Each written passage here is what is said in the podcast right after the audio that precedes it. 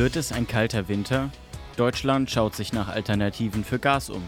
Kernkraftwerke länger laufen lassen, wieder mehr auf Kohle setzen, Wasserstoff in der Zukunft und erneuerbare Energien ausbauen. Die Folge? Die Energiepreise steigen. Sparen ist angesagt. Darüber sprechen wir jetzt mit Bengt Bergt. Er ist stellvertretender Sprecher für Klimaschutz und Energie der SPD-Fraktion im Bundestag. Guten Tag, Herr Bergt. Ja, schönen guten Tag. Hallo. Sie setzen auf den Ausbau erneuerbarer Energien. Gleichzeitig steigt der Gaspreis. Wie soll der Verbraucher das bezahlen? Ja, das ist relativ einfach. Ähm, wir müssen dafür sorgen, dass wir ausreichend erneuerbare Energien System haben und dass dieses System auch die Preise für die erneuerbaren Energien endlich so weitergibt, äh, wie es sein muss. Ähm, die Erneuerbaren, die verringern jetzt schon den, den Energiepreis an der Strombörse zum Beispiel, aber man merkt es wenig, weil er insgesamt durch die extrem überhöhten Gaspreise halt verzerrt wird, durch die sogenannte Merit Order.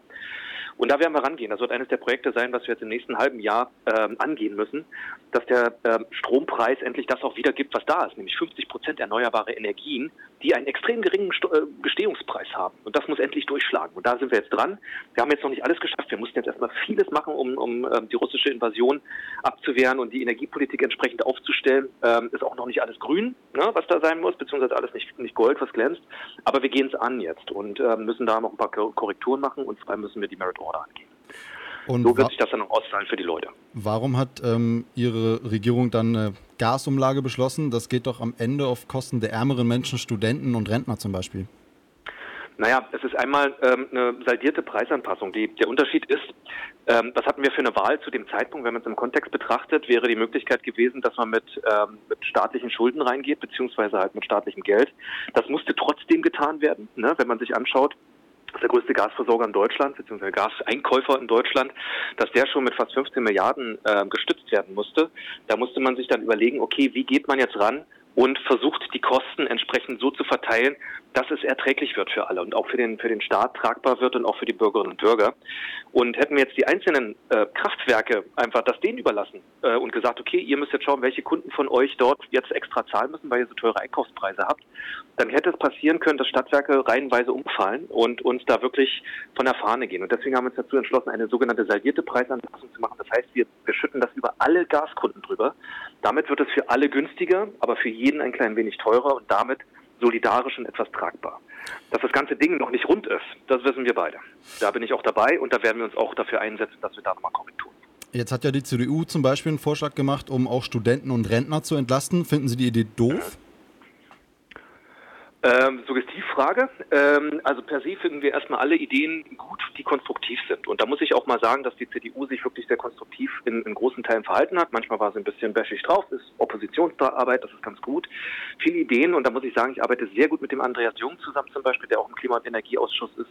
Ähm, sind, die nehmen wir auf und mit denen arbeiten wir. Ja, manches ist ein bisschen plakativ, ähm, vieles ist sinnvoll, aber auf an, viele Ideen sind wir auch selber schon gekommen. Ja, wir sind ja auch nicht vom dummen Baum gefallen ähm, und wir versuchen wirklich viele Sachen schon umzusetzen. Entsprechend, ich finde die Ideen erstmal nicht schlecht. Wir werden trotzdem uns ähm, noch weitere Sachen ausdenken müssen, wie wir die Bürgerinnen und Bürger entlassen. Da hört es übrigens nicht nur bei den Studentinnen und äh, bei den Studierenden und bei den Rentnerinnen und Rentnern auf, sondern es geht um die ähm, einkommensschwächeren Regionen, die nicht im Sozialbereich unterwegs sind. Und die zu treffen und überhaupt erstmal ausfindig zu machen, ist eine riesengroße Herausforderung bei der Bürokratie, die wir in Deutschland haben. Ja, und da müssen wir ran. Da stimme ich Ihnen auf jeden Fall zu, aber ich meine, im letzten Entlastungspaket wurden ja Rentner und Studenten nicht wirklich beachtet. Was sagen Sie denn jetzt ganz konkret zu dem Vorschlag der CDU? Ähm, da würde ich mich jetzt erstmal nicht äußern, weil das ja alles noch Work in Progress ist. Aber was die, den letzten, ähm, die letzten Entlastungspakete betrifft, so ist es äh, richtig, dass wir bei den Rentnerinnen und Rentnern keine dezidierten Maßnahmen vorgenommen haben, wenn es darum geht, dass sie ein, in Anführungsstrichen einfach nur Rentnerinnen und Rentner sind. Weil es gibt viele wohlsituierte Rentner, es gibt ähm, mittel, äh, mittelprächtig situierte Rentner und es gibt die, die halt im Wohngeld und so drin sind. Und die haben wir alle erwischt. Und das sind größtenteils tatsächlich. Über 50 Prozent der Wohngeldempfänger sind Rentnerinnen und Rentner.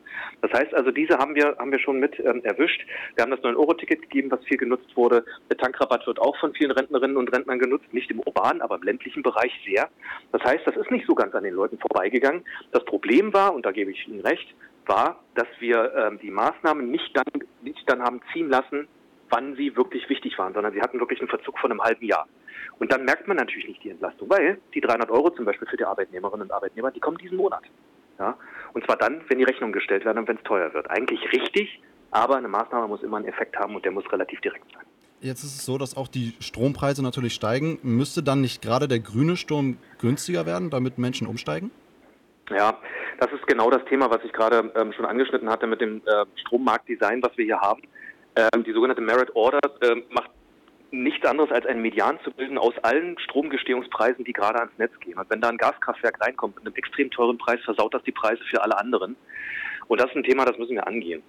Ähm, viele Leute, die schon einen Ökotarif haben, zum Beispiel, ich persönlich habe einen, ähm, die einen Ökostromtarif haben aus norwegischem Wasserstrom oder aus lokalem Strom, die haben jetzt schon diesen Vorteil. Ich bezahle zum Beispiel 23 Cent pro Kilowattstunde und habe gerade eine Preisgarantie fürs nächste Jahr bekommen. Ähm, weil ich weiß, ich habe einen Stromanbieter, der nur ausschließlich Erneuerbare im Netz hat. Ähm, und dementsprechend gibt es gar keine Frage darüber, ähm, ob irgendwie die Preise durch irgendwas anderes versaut werden, äh, weil gar nichts anderes im, im, im Mix drin ist. Und das müssen wir halt auch für den Mix durchsetzen. Und das, deswegen habe ich schon zugesagt, werden wir uns mit dem Thema äh, Strommarktdesign und Merit Order intensiv befassen im nächsten halben Jahr. Ich selber, ich studiere noch. Haben Sie einen Tipp für mich, wie ich kostentechnisch gut durch den Winter komme? Ähm, erstmal Sparsamkeit. Ich meine, als, als Studierender, ich habe selber studiert, weiß ich, dass die, die Sparsamkeit ähm, immer schon da ist und dass man sowieso schauen muss, ob man ähm, den Cent nicht äh, sogar zweimal umdreht ähm, wirklich versuchen, äh, wenn die Möglichkeit da ist, äh, in eine WG zu ziehen. Das heißt, eine, eine, Geschosswohnung mit mehreren bewohnt ist immer effizienter, als wenn man allein wohnt in einer großen Wohnung. Das kann natürlich helfen.